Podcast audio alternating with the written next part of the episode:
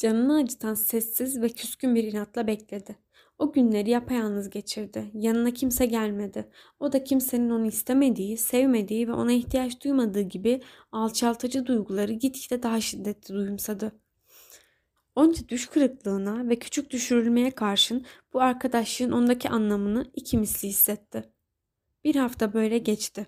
Masanın başında ders çalışmayı denediği bir öğleden sonrasında kapısına doğru yaklaşan hızlı adım sesleri duydu. Şiramek'in yürüme tarzını tanıdı. Yerinden fırladı.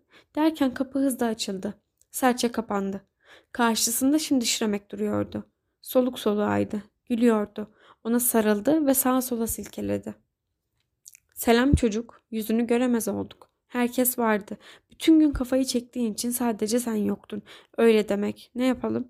Evet, geçtim ve şükürler olsun bu son sınavımdı. Sekiz gün sonra bana doktor bey diye hitap edeceksin.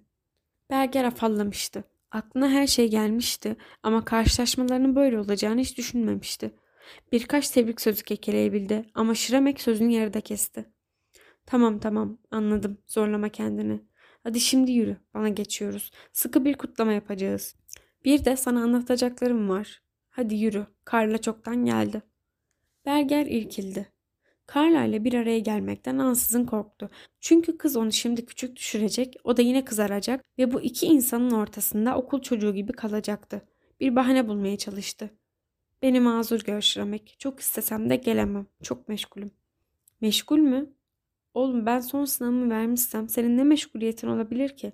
Sana düşen sevinmek ve benimle gelmek. Başka bir meşguliyetin olamaz. Yürü bakalım. Onu kolundan tutup çekerek götürdü.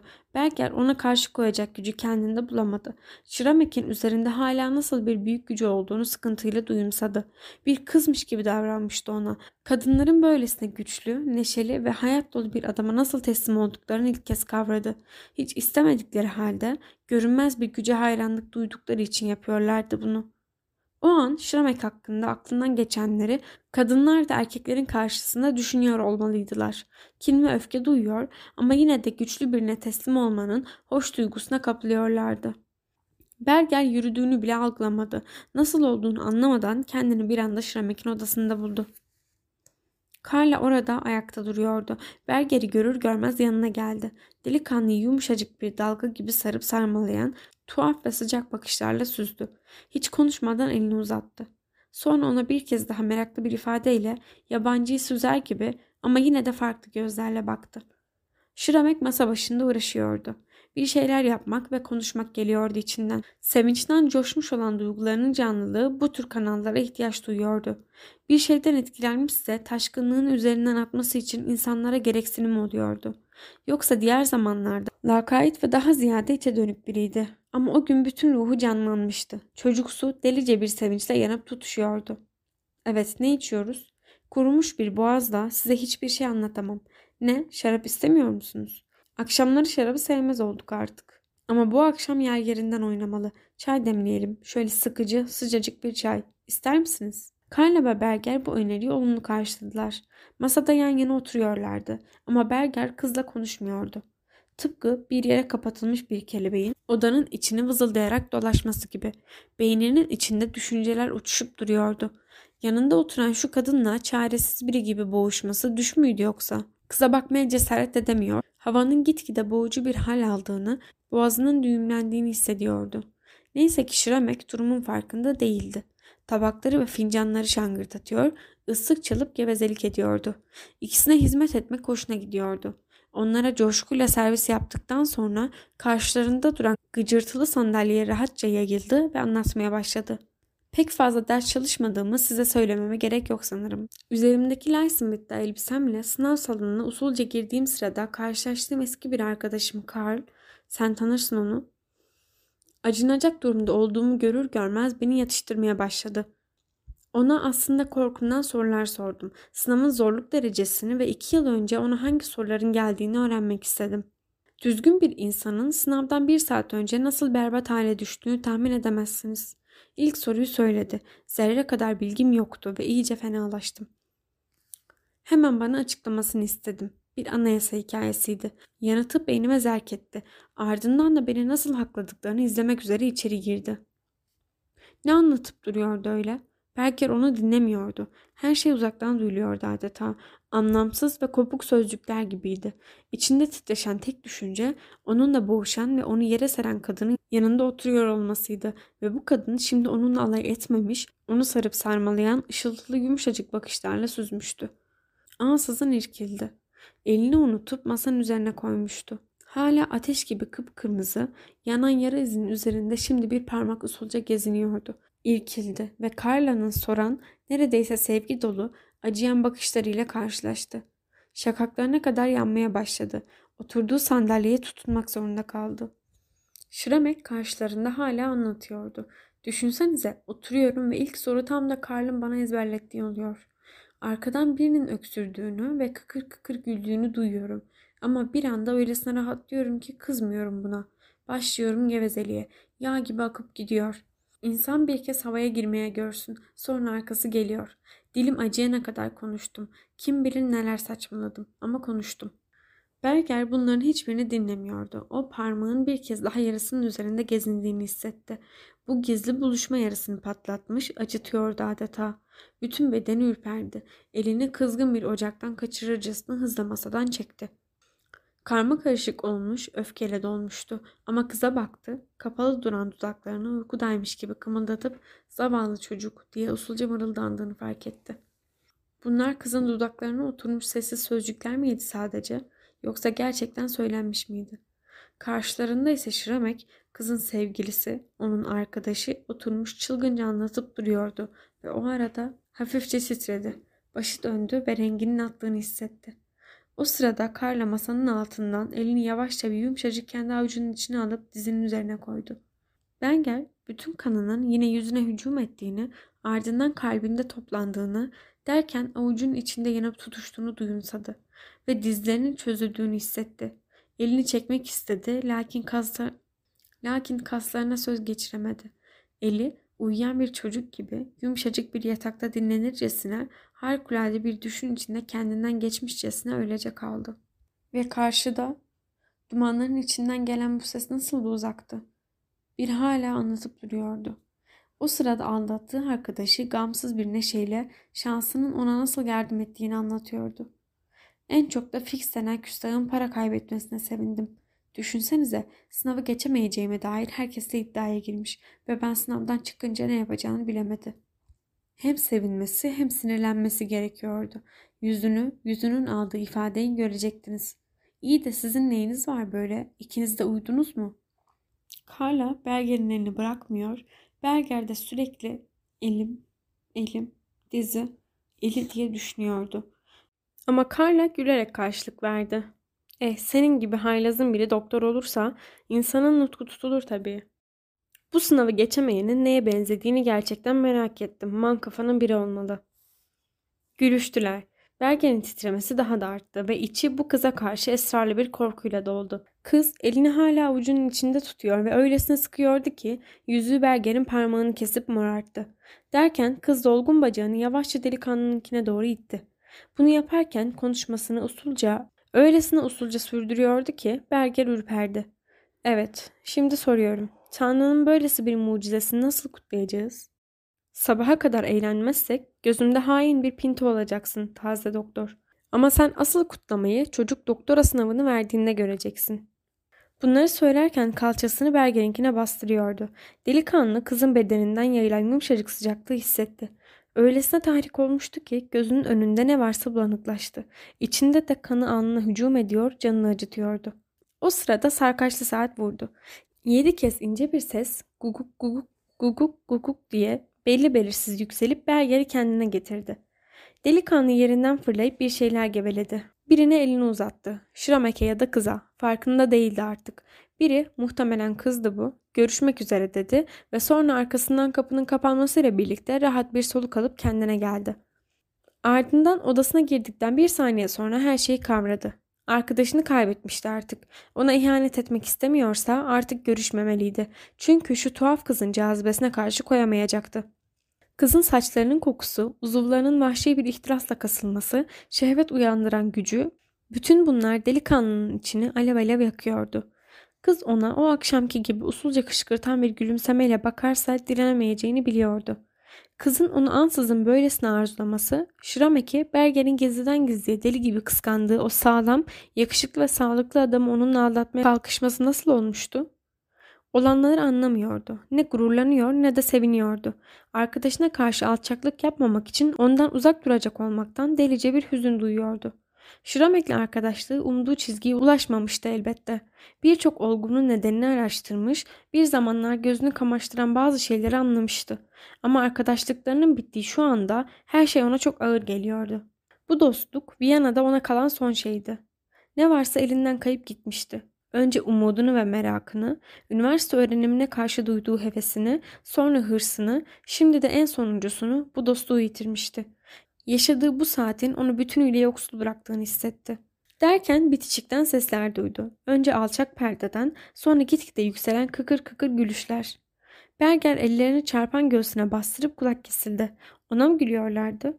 Karla her şeyi anlatmış mıydı ve bütün bunlar onu ayartmak için gezice düzenlen ve bütün bunlar onu ayartmak için gezice düzenlenmiş bir oyun muydu? Dikkatlice dinledi. Hayır, başka türden bir gülümseyişti bu. Aralarda öpüşüyorlardı ve heyecan içinde kıkır kıkır gülüyorlardı. Ardından söylemekten çekinmedikleri sözler ve sevişme sesleri duyuldu. Delikanlı farkında olmadan yumruklarını sıktı. Kendini yatağın üzerine attı ve artık duymamak için yastığı kulaklarına bastırdı. Korkunç bir duyguyla sarsıldı. Çılgın bir öfkeyle midesi bulandı. Kusacak gibi oldu. Arkadaşından, o fahişeden, kendinden tiksindi.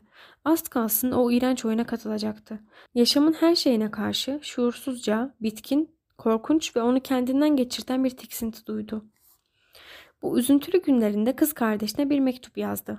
Canım kardeşim, doğum günümde gönderdiğin mektup için sana henüz teşekkür edemedim.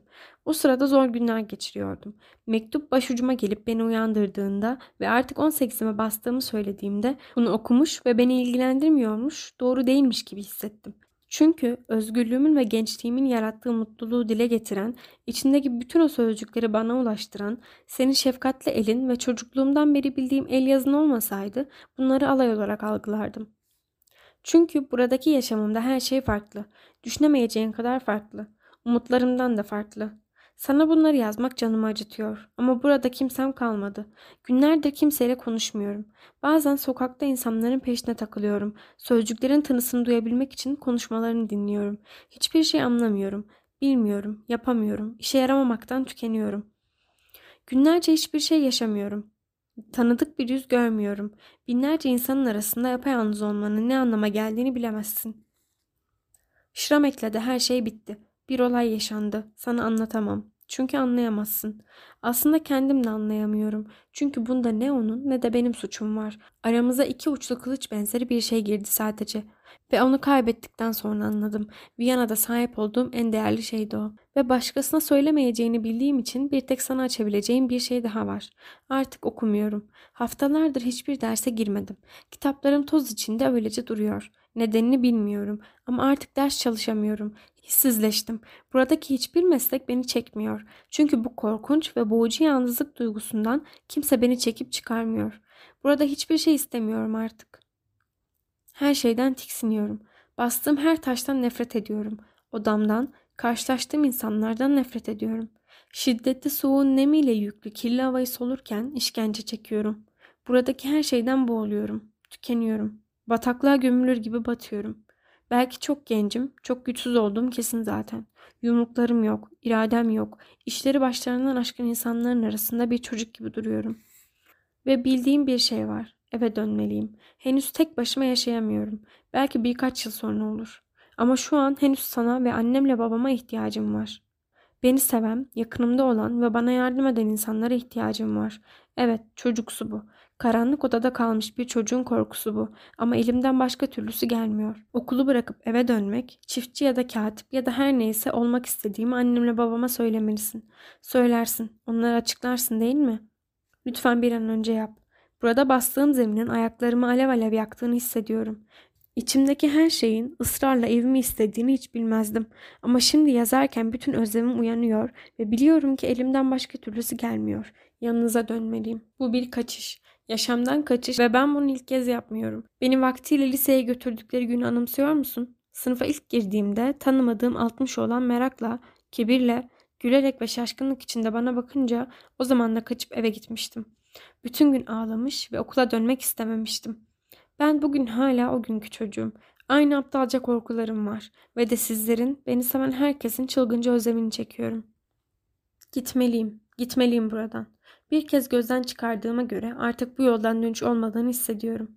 Eve döndüğümde necelerini sırıtacağını, güleceğini biliyorum. Başarısız, yaşamın reddettiği biri olacağım. Annemle babamın güzelim umutlarını yıkacağımı biliyorum. Bu zayıflığın çocuksu ve korkakça olduğunu biliyorum ama engelleyemiyorum. Tek hissedebildiğim burada artık yaşayamayacak olmam. Son zamanlarda burada nelere katlandığımı kimse öğrenemeyecek. Kimse beni benden daha fazla hor göremez. Kendimi perişan hissediyorum. Hasta gibiyim, sakat gibiyim. Çünkü herkesten çok farklıyım. Gitgide daha kötü, daha değersiz, daha gereksiz olduğumu gözyaşları içinde hissediyorum. Durdu. Acısının bu çılgınca tezahüründen kendi de korkmuştu. İçinde biriken acının şiddetini ve çağıldayarak gürül gürül akmak istediğini, kaleminin onun heyecanlı duygularını taşıdığını o anda fark etti. Bunları yazması doğru muydu? Sahip olduğu son insanları daha çok üzmesi, kimsenin omuzlarından alamayacağı bir yükü hassas genç kız yüreğine yüklemesi doğru muydu? Kardeşinin sevimli yüzü ve gülümsemeyle parıldayan berrak gözleri sanki uzaklardaki sislerin arasından çıkıp gözünün önüne geldi. Kızın dudaklarını korkuyla ısırdığını, yüzünün titrediğini ve solgun yanaklarından gözyaşlarının çekinerek süzüldüğünü gördü. Bu yaşamı tedirgin etmenin, kendi imdat çığlığıyla kızı ürkütmenin ne yararı vardı? Eğer bir acı çekecekse bu kişi yalnızca kendi olmalıydı. Pencereyi açtı, mektubu yırttı ve kırpıntıları karanlığın içine doğru serpti. Yardım istemektense orada yitip gitmeyi yeğlerdi. Yaşamın yaşamın elverişsiz ve zayıf olan her şeyi yok ettiğini öğrenmemiş miydi? Yaşam ona da eşit davranır ve onu sakınmazdı. Beyaz kağıt parçaları gönülsüzce avluya doğru uçuşup, beyaz kağıt parçaları gönülsüzce avluya doğru uçuşup, beyaz saçların derin sularına gömülmesi gibi gözden kayboldu. Gecenin karanlığına bürünmüş gökyüzünde hiç yıldız yoktu.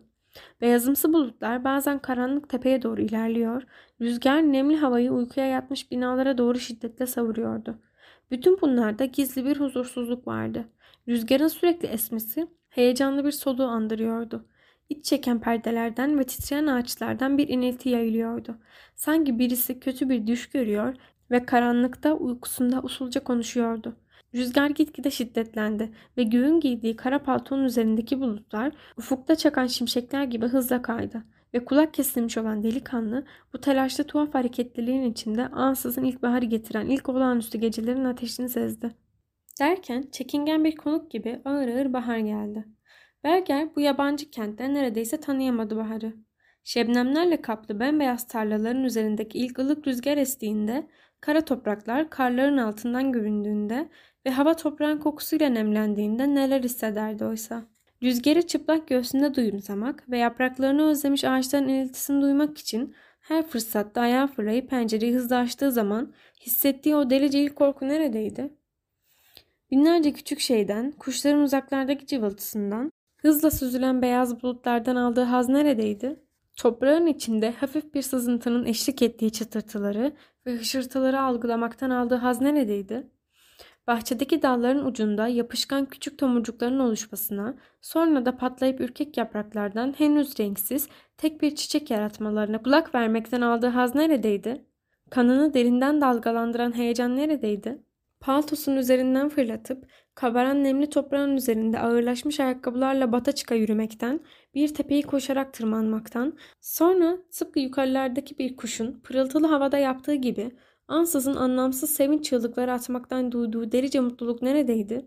Bahar burada nasıl da sessiz, onca kudreti yokmuş gibi geçiyordu. Yoksa delikanlının içindeki bu şey onun usulca uyuklayan yorgunluğu muydu? Hiçbir şeyin, çatıları ısıtan hafif altın sarısı güneşin ve sokakların aydınlanıp canlanışının mutluluğunu ona tattırmayan içindeki tatsızlık mıydı? Neden Prater'e ya da uzaktan gördüğü ve temiz havanın adeta yaklaştırdığı Kalenberg'e gitmiyordu hiç? Yaptıkları çok sınırlıydı. Bölgesinden hiç çıkmıyordu. Yorgunluğu gitgide artıyordu. Çocukların ve birkaç yaşlının mekanı olan küçük Schönbrunn Parkı'nda oturuyordu. Oysa ders çalışmaya ya da kitap okumaya gidiyor ama kitaba elini bile sürmüyordu. Çocukları oynarken izliyordu yalnızca ve içinde onlarla oynayabilme, küçülüp o aydınlık gamsızlığa dönebilme özlemi duyuyordu. Üniversiteyi bırakalı çok olmuştu. Amaçsızca yaşıyor, nesnelere bakıyor ama hiçbiriyle ilgilenmiyordu. Bir seferinde gücünü toplamaya çalışmış ve hastaneye gitmişti.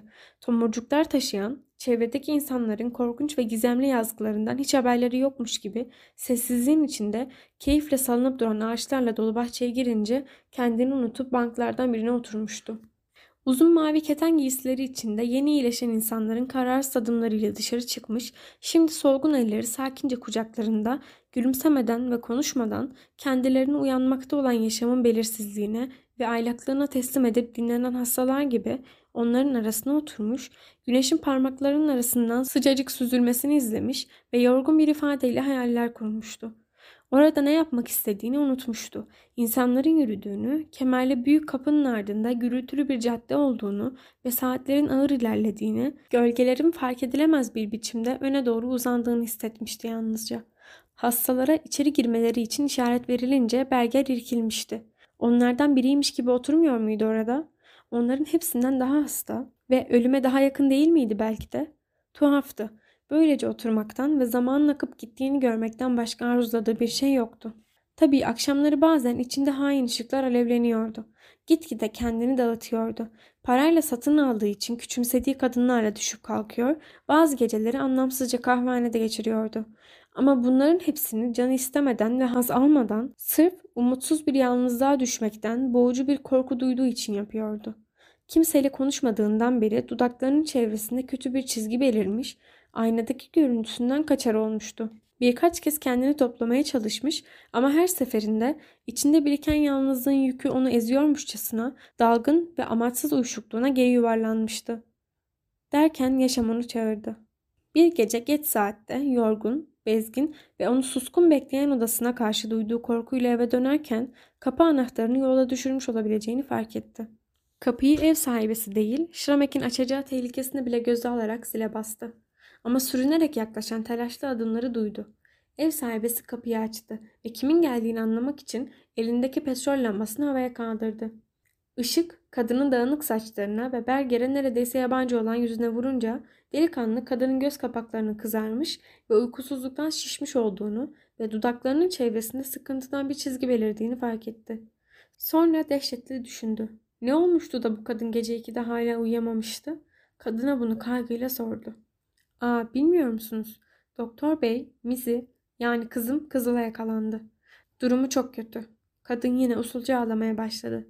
Berger ilkildi. Hiç haberi yoktu. Bu kadının kızı olduğunu bile bilmiyordu. Eve girip çıkarken birkaç kez dışarıda, karanlık holde saygılar deyip yanından geçen çelimsiz bir çocuk görmüştü. 12-13 yaşlarında bir kız çocuğuydu ama onunla ne konuşmuş ne de yüzüne bakmıştı bir anda yüreğine oturdu. Aylardır hemen yanında, aralarındaki duvarın ardında hiç görmediği insanlar yaşıyor, yanı başında ağır yazgılar vuku buluyor ve onun bunlardan haberi olmuyordu. Ölüm, bitişikte bir kız çocuğunu pençesine almaya çalışırken o hayvan gibi uyumuştu ve bu durumda nasıl olur da başkalarından güven bekleyebilirdi? Ağlayan kadını yatıştırmaya çalıştı. Her şey iyi olacak, üzülmeyin dedi. Ardından daha da çekinerek ekledi. Kızınızı görebilir miyim? Gerçi henüz fazla bilgim yok. Henüz işin başındayım ama olsun. Üniversite eğitimini ansızın delice özledi. İçinden odasına koşmak, kitaplarını açmak ve yeniden ders çalışmaya başlamak geldi. Kadın Berger'i parmaklarının ucuna basarak hasta kızının yanına götürdü. Holün içinde yer alan küçük bir odaydı burası. Sönmek üzere olan petrol lambası yüzünden boğucu ve dumanlıydı. Karşıda yangın duvarı vardı. Burada yaşayanın bahardan haberi olmazdı. Güneşe ise ışığın aydınlattığı pencerelerin arada sırada yaydığı mat yansımalardan bilirdi ancak. Odanın nasıl bir fakirlik içinde olduğu o sırada görünmüyordu elbette. Çünkü fersiz karanlıkta her şey belirsizleşmişti. Yalnızca yatağın bulunduğu köşede cansız sarı bir ışık yanıyordu. Kız uyuyordu ama huzursuzdu. Yanakları ateşten alal olmuştu. Çelimsiz kollarından biri yatağın kenarından unutulmuşçasına sarkmıştı. Güzel yüzü ilk bakışta hastalığı ele vermiyordu. Yüksek sesle bazen de sıkıntıyla soluk alıp veriyordu sadece. Kadın usulca anlatıyor ama aralarda sık sık gözyaşlarına boğuluyordu. Bugün yine doktor geldi. Kızıma baktı ama bana bir şey söylemedi. Üç gecedir başına nöbet tutuyorum. Gündüzleri dükkanda çalışmak zorundayım. Komşum yardımcı olup gündüzleri burada kalıyor. Üç gecedir yanındayım ama düzelmiyor. Tanrım, severek yapıyorum. Yeter ki bir şey olmasın. Sözlerine yine hıçkırıklar karıştı. Kadının konuşmasında öfkeli bir çaresizlik vardı. Berger'in içinde şiddetli bir duygu kabarmaya başlamıştı. İlk kez bir insana yardım edebileceğini hissetmiş, ilk kez mutluluk içinde mesleğinin pırıltısını duyumsamıştı. Hanımefendi, bu böyle devam edemez. Kendinizi tüketiyorsunuz ve böyle yaparak çocuğa bir yararınız olmuyor. Siz şimdi gidip yatacaksınız. Çocuğun başında bu gece ben kalacağım.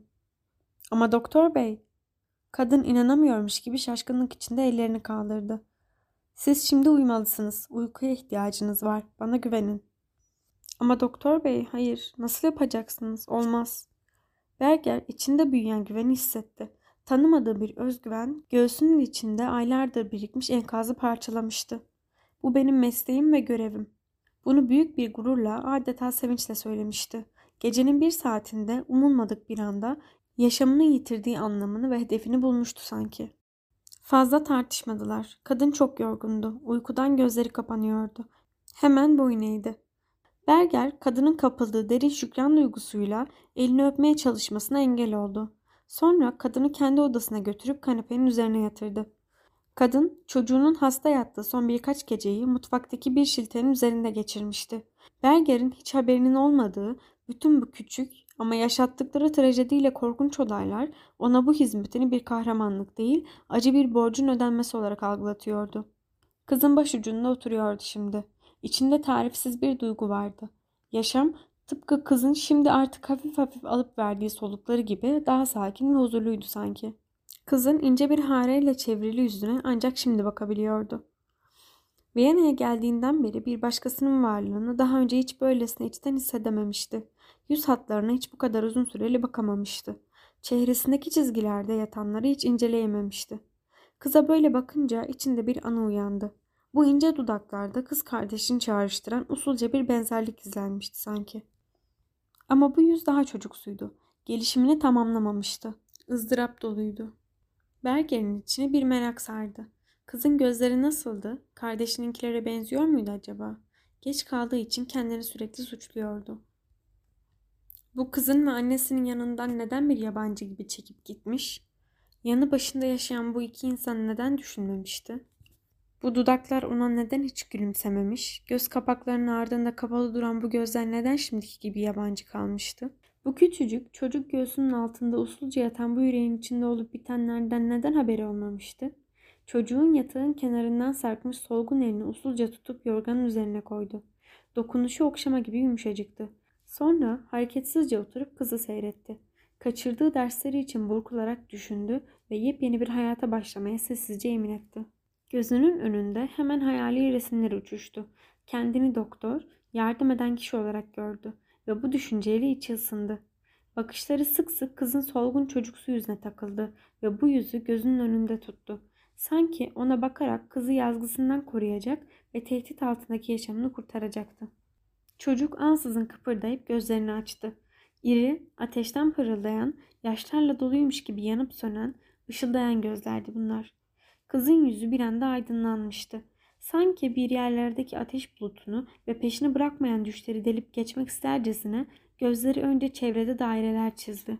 Sonra korkmuş gibi bakan gözleri Berger'in yüzünde ansızın durdu. Berger'in yüz hatlarında soran bir ifadeyle gezindi. Ardından bakışlarına takılıp kaldı. Yanıp kurumuş dudaklar belli belirsiz kımıldadı. Berger ayağa fırladı. Kızın ateşten yanan alnını sildi ve su verdi. Kız başını yukarı doğru kaldırdı, suyu telaşla içti ve gözlerini Berger'den ayırmadan başı bitkin halde yeniden yastığa düştü. Bu bakışlar Berger'e çok bilinçliymiş gibi gelmemişti. Ama kızın gözlerindeki şaşkınlığa bir miktar şükranda karışmıştı sanki. Kız ona ısrarla bakıyordu. Bu derin ve anlaşılmaz bakışlara hedef olmaktan hafifçe titremeye başlayan Berger döndü ve odada bir şeylerle uğraştı. Ama oraya hiç bakmasa da kızın iri, ıslak ıslak parlayan çocuk gözlerinin onu nereye gitse izlediğini hissediyordu. Kızın başucuna döndü. Gözlerinin iri iri açıldığını fark etti. Kıza doğru eğildiği sırada kızın dudakları kımıldadı. Kızın konuşmak mı yoksa gülümsemek mi istediğini anlayamadı. Derken kızın gözleri kapandı. Yüzündeki ışıltı söndü. Şimdi yeniden sessiz ve solgun yatıyor, daha sakin soluk alıp vererek uyuyordu. Berger solukların bile duyulmadığı bu sessizlikte kalbinin gümbürdediğini hissetti ansızın. İçinde delice büyüyen bir mutluluk hissi belirmişti. Kendini yaşamı boyunca ilk kez faal bir biçimde insanların arasına katılmış olarak görüyordu. Birisi ona şükran ve içtenlik dolu sözlerle seslenmiş gibi hissetti. Şu birkaç saat içinde lehine büyük ve güzel bir şey olmuştu sanki. Başını eğdi, kıza, bu çocuğa, ona güvenilip teslim edilen bu ilk insana sevgi denebilecek bir duyguyla baktı. Onun yaşamını kurtarması bekleniyordu ve bu insan onu yaşama geri döndürmüştü. Uyuyan kızı seyrederken uzun saatlerin nasıl geçtiğini anlamadı. Lambanın sert bir titreyişle ansızın söndüğünü, karanlığın kaybolduğunu ve ilk zayıf ışığıyla sabahın pencerenin önünde beklediğini görünce çok şaşırdı. Doktor öğleden önce kızı yoklamaya geldi. Berker ona kendini tıp öğrencisi olarak tanıttı ve boğazını tıkayan utanç verici bilgisizlik hissinden kurtulamayarak tehlike hala sürüyor mu diye sordu. Sanmıyorum dedi doktor. Bence nöbeti atlattı. Tuhaftır. Çocuklar bu hastalıklara karşı yetişkinlerden daha dayanıklı oluyorlar. Henüz yaşanmamış hayatlarının gücü ölümle mücadele edip onu yeniyor sanki. Neredeyse bütün çocuk hastalıklarında bu böyle. Çocuklar bu hastalıkları yeniyor, yetişkinler ise onlara yeniliyor. Hastayı muayene etti. Berger doktorun yanında durdu. Etkilenmişti. Bu insanın ağzından çıkan her sözü can kulağıyla dinlemesi, her hareketine dikkat kesilmesi bir zamanlar körü körüne seçtiği, sonra uzun süre dikkate almadığı mesleğinin olağanüstü gücünü ruhunun derinlerinde hissettirdi. Bir yatağın başına geçip oraya bir armağan gibi umut, müjde ve belki de sağlık bırakmanın bütün güzelliği ani doğan bir güneş gibi içinde açtı. Bundan sonraki yaşamın istikametini o an açıkça gördü. Faal ve yararlı olmalıydı. O zaman insanlar onu fark eder, o da bir daha hiç yalnız kalmazdı. İşe kızın bakımını bütünüyle üstlenmekle başladı. Kendisi için hiçbir şey yapmayıp kendini hastalığın aşamalarını gözetim altında tutmakla geceleri hatta gündüzlerin önemli bir bölümünü kızın hasta yatağının başında geçirmekle görevlendirdi. O malum gece kız gerçekten nöbet geçirmiş ama artık ateşi düşmüştü. Berger küçük kızla konuşabiliyor ve bunu severek yapıyordu. Eğer dışarı çıkmışsa kıza gelirken birkaç çiçek getiriyor ve ona baharı anlatıyordu.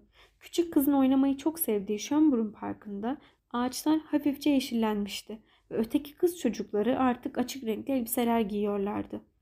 Dışarıda şimdi parıldayan pırıl pırıl güneşi ve çeşitli hikayeler anlatıyor, kıza kitaplar okuyor, yakında iyileşeceğini söylüyor ve en büyük mutluluğu onu neşeli görmek oluyordu. Bu saf ve kastan çocuksu sohbetler içini açıyordu ve kendini bazen neşe içinde kahkaha atarken duyuyor ve şaşırıyordu. Solgun yüzlü küçük kız ise yatağında yatıp gülümsüyordu yalnızca. Gülümserken dermansızdı. Dudaklarının çevresinde sevimli hafif bir çizgi oluşuyor, sonra bir esinti gibi uçup gidiyordu. Ama bakışlarını Berger'e çevirince kurşuni hareler taşıyan, ince ışıklar yayan ve diplerine kadar parlayan derin gözleri delikanlının yüzünde sabitleniyordu. Şaşkınlık ve yabancılamadan artık arınmış olan gözleri tıpkı bir çocuğun tıpkı bir çocuğun annesinin boynuna sarıldığı anlarda olduğu gibi sıcacık ve ısrarla delikanlının üzerinde kalıyordu. Kız artık konuşabiliyordu ve Berger'e hitap ederken başlarda duyduğu sıkılganlıktan kısa zamanda kurtulmuştu. Berger'den en çok kız kardeşini anlatmasını istiyordu. Kardeşi nasıl görünüyordu? Uzun mu yoksa kısa boylu muydu? Nasıl giyiniyordu? Okulda yaramazlık yapıyor muydu? Saçları Berger'inki gibi sarı mıydı? Berger kız kardeşinin bir gün Viyana'ya gelmesini sağlayabilir miydi? Viyana zor ve kıza her duyduğunda güldüren bir adı olan kasabadan mutlaka daha güzel olmalıydı. Kız kardeşi hiç onunki kadar ağır bir hastalık geçirmiş miydi? Küçük kız bu çocuksu saf soruların sürekli yenilerini buluyordu. Ama Berger bunlardan yorulmuyordu. Kıza seve seve yanıt veriyor, dünyadaki en değerli varlığı olan kız kardeşinden içtenlikle söz etmek ruhuna iyi geliyordu. Küçük kızın isteği üzerine kız kardeşinin çalışma masasının üzerinde duran fotoğrafını da getirmişti. Kız fotoğrafı incecik ve henüz saydam gibi duran çocuk ellerine dikkatle aldı. Bakın dedi kız sırnağıyla dikkatle üzerinden geçerek. Tıpkı sizin ağzınız. Ama siz ağzınıza çoğunlukla kötü bir şekil veriyorsunuz ve çok değişiyorsunuz. Eskiden sizi gördüğümde sizden daima korkardım. Öyle bakardınız çünkü. Şimdi peki? dedi Berger usulca gülümseyerek.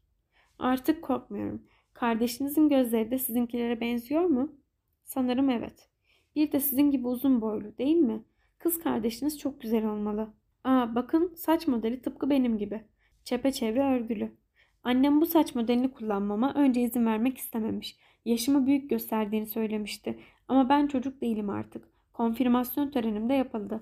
Fotoğrafı Berger'e iade etti. O da buna hiç konuşmadan uzun uzun baktı. Anılarında kalan yüz hatlarını bu fotoğrafta ilk kez tam olarak bulamamıştı. Kız kardeşinin ve bu çocuğun ince solgun çehreleri farkına varmaksızın hayalinde iç içe geçmişti ve Berger bu iki yüzü birbirinden ayıramıyordu şimdi.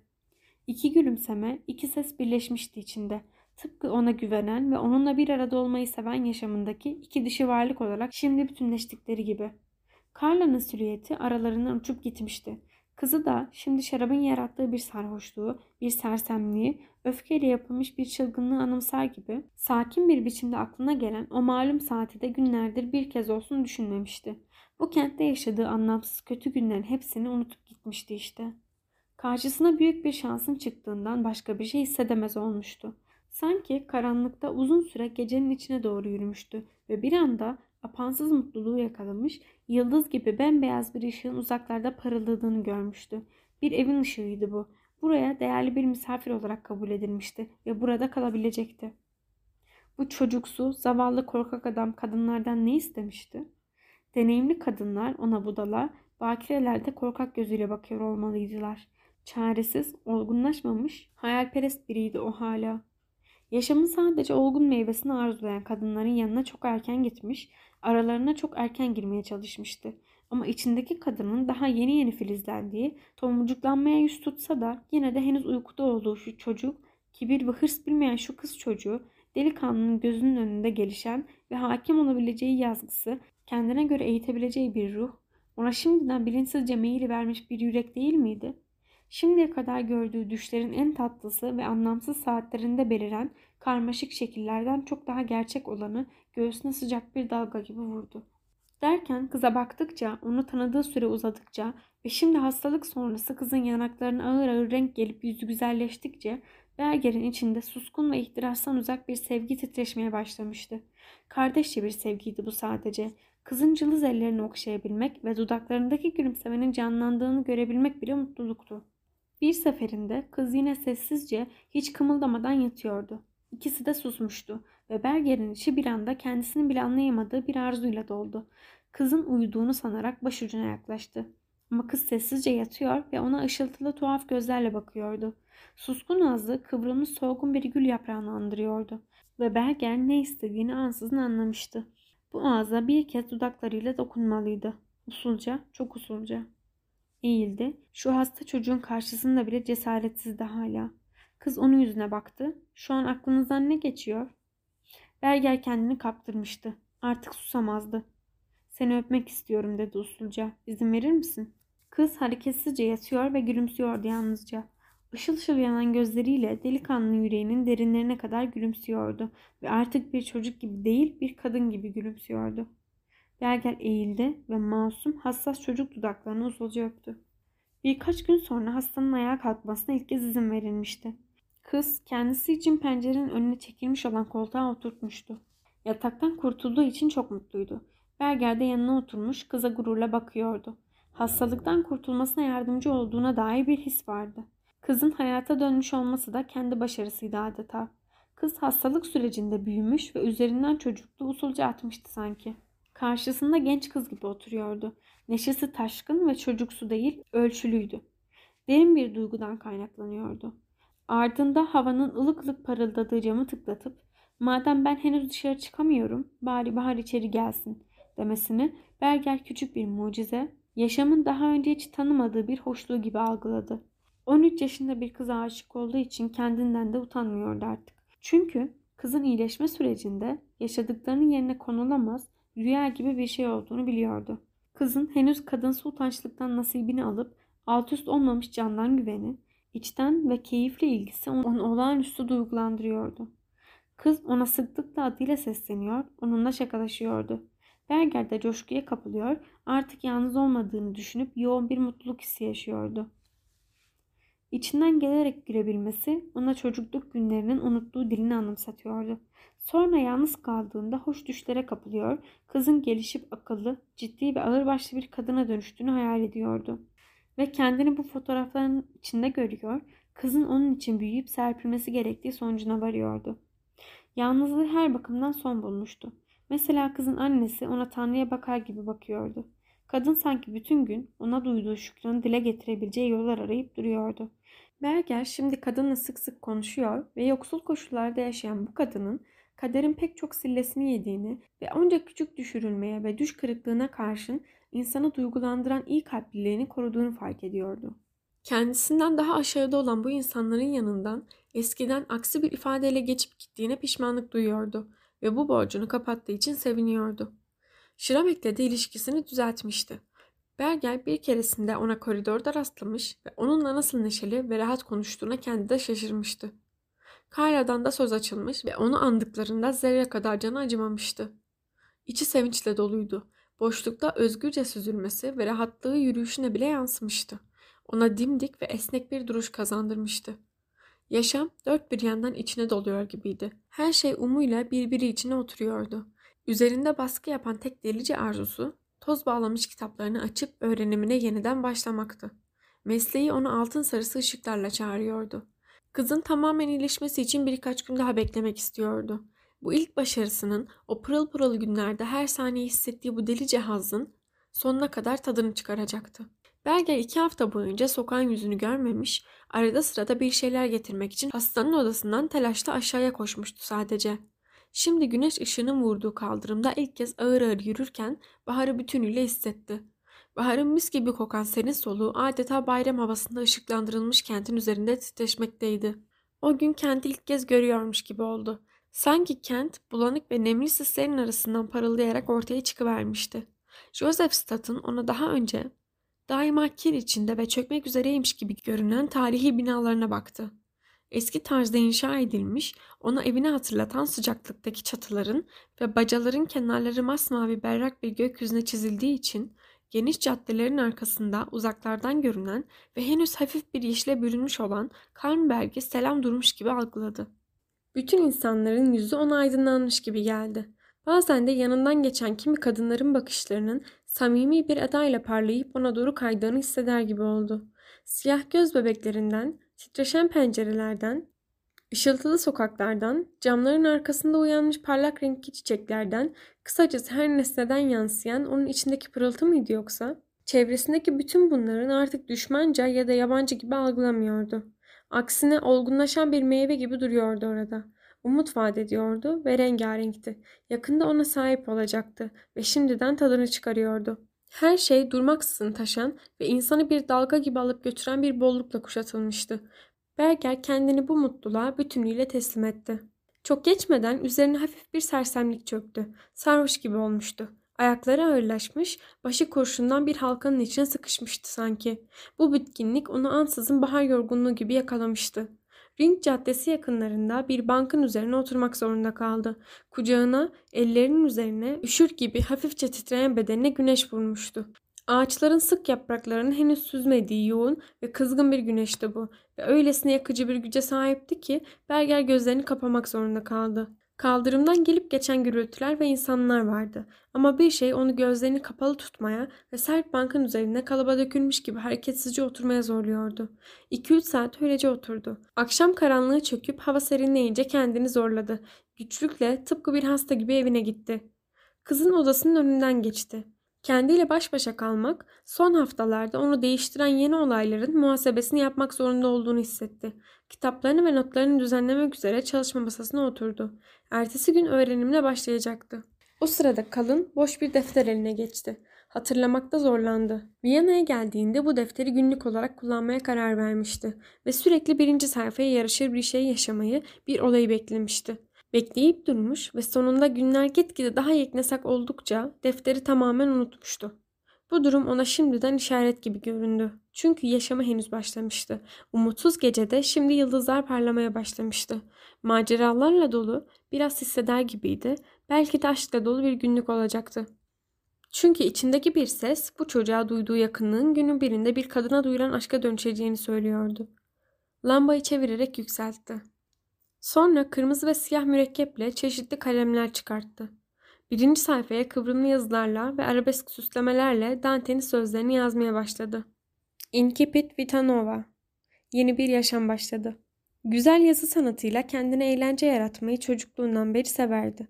Geçmişini ve geleceğini yazıya dökmek istediği o an kıvrımlı güzel harfler yarattı. İçlerini kırmızı ve siyah mürekkeple doldurdu. Yeni bir yaşam başladı. Kan gibi ışımalıydı yazdıkları. O sırada yazmayı bıraktı, eline mürekkep sıçramıştı. Küçük kırmızı bir leke. Berger lekeyi silmeye çalıştı ama olmadı. Suyla ovaladı ama leke çıkmıyordu. Tuhaftı. Yeniden denedi. Yine sonuç alamadı. O sırada beyninden şimşek gibi bir düşünce geçti. Kanının donduğunu hissetti. Neydi bu? Yoksa... Çekinerek korkuyla kolunu sıvadı. Kolunun üzerinde gezinen elinin buz kesildiğini hissetti. Burada da kırmızı yuvarlak lekeler vardı. Bir, iki, üç. Az önce hissettiği bitkinliğin ve basıncın nedenini bir anda kavradı. Yeterince anlamıştı. Şakaklarındaki zonklama arttı. Boğazı düğümlendi. Masanın altındaki ayaklarının soğuduğunu, yabancı ağır kütüklere dönüştüğünü duyumsadı. Sendeleyerek ayağa kalktı. Ürkek bir bakışla aynanın önünden geçti. Hayır bakmamalıydı oraya. Değiştirilemez bir durum olduğuna göre hiçbir şey yapmamalı, bağırmamalı ya da ağlamamalıydı. Umutlanmamalı, hiçbir beklentiye girmemeliydi. Öyle doğaldı ki hastalık ona da bulaşmıştı. Kızıl'a yakalanmıştı. Kızıl. Doktorun geçenlerde çocuk hastalıklarıyla ve Kızıl'la ilgili söylediklerini odada birini yüksek sesle tekrarladığını duyar gibi oldu ansızın. Çocuklar bu hastalıkları yeniyor. Yetişkinler ise onlara yeniliyor. Kızıl. Ölüm. Beyninin içinde her şey iç içe geçti. Kızıl. Çocuk hastalığı. Bir yetişkin olarak daima çocuklara ve çocukluğa ait şeylerden dolayı acı çekmiş olması bütün yaşamının simgesi değil miydi? Ve yetişkinler bunları çocuklara nazaran çok daha şiddetli geçiriyorlardı. Her şeyi bir anda nasıl müthiş bir şekilde anlıyordu. Ama ölmek, içinde pek çok şey buna baş kaldırıyordu. Üç hafta önce kimsenin onu dinlemediği, onunla konuşmadığı günlerde nasıl gönüllü giderdi. Sahneden sessizce ve dikkat çekmeden nasıl seve seve inerdi. Ama şimdi Yaşam onunla neden böyle oynuyordu? Vedayı zorlaştırmak için mi ona son saatinde cazip bir şey sunmuştu? Neden tam da şimdiydi? İnsanlarla yeniden bağ kurduğu, kimilerinin acı çekeceği, belki de ondan çok acı çekeceği bir zamanda. Neden? Sonra üzerine yorgunluk, suskun ve şaşkın bir yılgınlık çöktü. Kırmızı lekelere, gözünün önünde kıvılcımlara dönüşüp dans etmeye başlayıncaya kadar donuk gözlerle baktı. Her şey birbirine karışmıştı. Yaşadıklarının bir düş olduğunu hissetti yalnızca.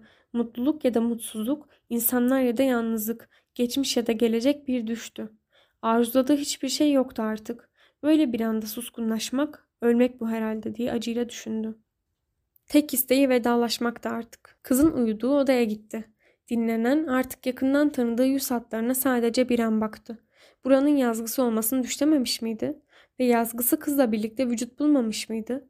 Düşündüğünden çok ama çok farklı, yaşam değil ölüm olmamış mıydı? Kızın yüz hatlarını şefkat dolu bir bakışla okşadı.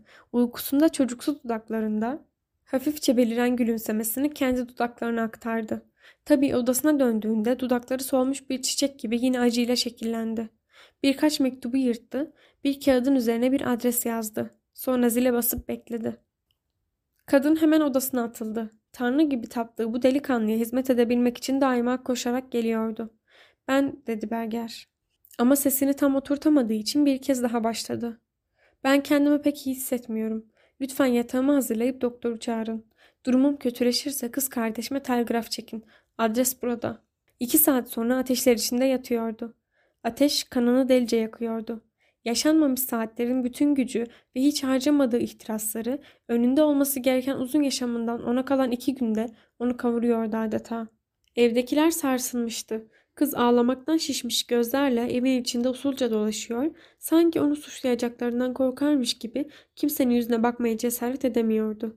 Kadın, holdeki hacın önünde çaresizce duruyor, ölüm döşeğindeki delikanlı için hıçkırarak dua ediyordu. Şramik de hastanın yanına sık sık geliyor, bitmek bilmez inancıyla sonunda her şeyin iyi olacağını söylüyordu. Onun gibi düşünmeyen doktor, Berger'in kız kardeşine telgraf çekmişti. Ateş, baygın halde yatan hastayı iki gün boyunca pençesine almış, kıpkırmızı aleviyle bedenini iyiden iyiye sarsmıştı. Berger bir kez uyanabilmişti. Kan akmıyordu sanki. Dermansız ellerini kıpırdatmadan ve gözlerini açmadan öylece yatıyordu. Ama tamamen uyanıktı. Odanın çok aydınlık olduğunu hissetti. Çünkü göz kapaklarının üzeri sanki toz pembe bir pusla kaplıydı. Hareket etmedi. O sırada yan tarafta bir kuş çıvıldamaya başladı. Önce sanki deneme niyetineymiş gibi çok dikkatli ötüyordu. Sonra coştu, cıvıldadı, şakıdı ve bir aşağı bir yukarı sallanan bir melodi başlattı. Hasta kulak kesildi. Anımsar gibi oldu. Bahar gelmiş olmalıydı. Kuş sesi gitgide yükseliyordu. Bu sesteki coşku hastanın adeta canını acıtıyordu. Sanki kuş başucuna kurulmuş, tiz seslerle kulağına tırmalıyordu. Ama hayır, kuş şimdi sesini alçaltmış, uzaklaşmıştı. Dışarıdaki baharda ağacın tepesinde oturuyor olmalıydı. Şarkı gitgide daha az duyulur oldu. Gitgide hassaslaştı. Bir flütten, bir kızın sesinden geliyor gibiydi. Yoksa kuş değil miydi bu? Narin, gümüş gibi bükülen bu ses, tatlı ve ince bir çocuk sesi söylemiyor muydu bu şarkıyı? Bir kız, bir çocuk. Anılar gayretsiz bir esintiyle yeniden canlanıp yüreğini kıpırdattı. Her şey ağır ağır aklına geliyordu. Ancak peş peşe dizilmiş ve sıraları karışmış fotoğraflardı bunlar. Unutmanın karanlığından gülümseyen çocuk yüzü ve de bulanık ama çok tatlı olan o biricik kaçamak öpücük yükseldi. Ardından gözünün önüne hastalık, kızın annesi ve bütün ev geldi. Deneyim çemberi tamamlandı ve ansızın kavradı. Hastalanmıştı ve yatıyordu. Belki de ölecekti. Ağırlaşmış gözlerini hızla açtı. Evet, o odaydı burası ve yapayalnızdı. Yan taraftaki kuş artık ötmüyordu. Başka zaman şevkle tik tak sesleri çıkaran saatte susmuştu. Kurmayı unutmuşlardı. Göz kapaklarının ağır ağır düştüğünü fark etmedi bile. Odanın içine bakarak geçmişe gitti. Viyana'ya ilk geldiği, dışarıda yağmur yağdığı gece orada oturmuş, acı veren yalnızlığını ağlıyordu.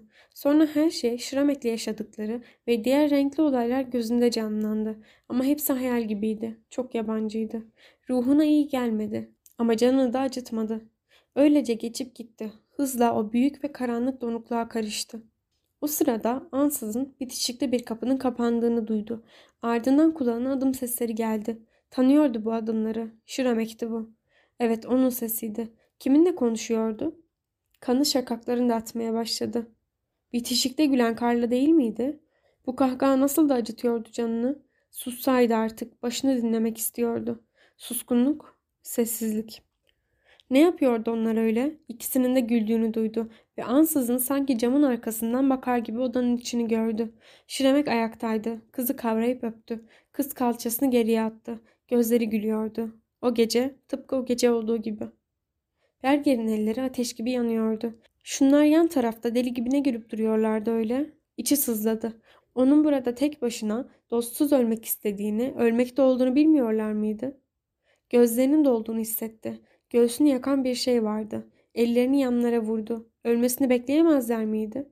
Derken bitişikte bir sandalye yere yuvarlandı. Her şey olduğu gibi görüyordu. Şimdi Şramek kızı kovalıyordu.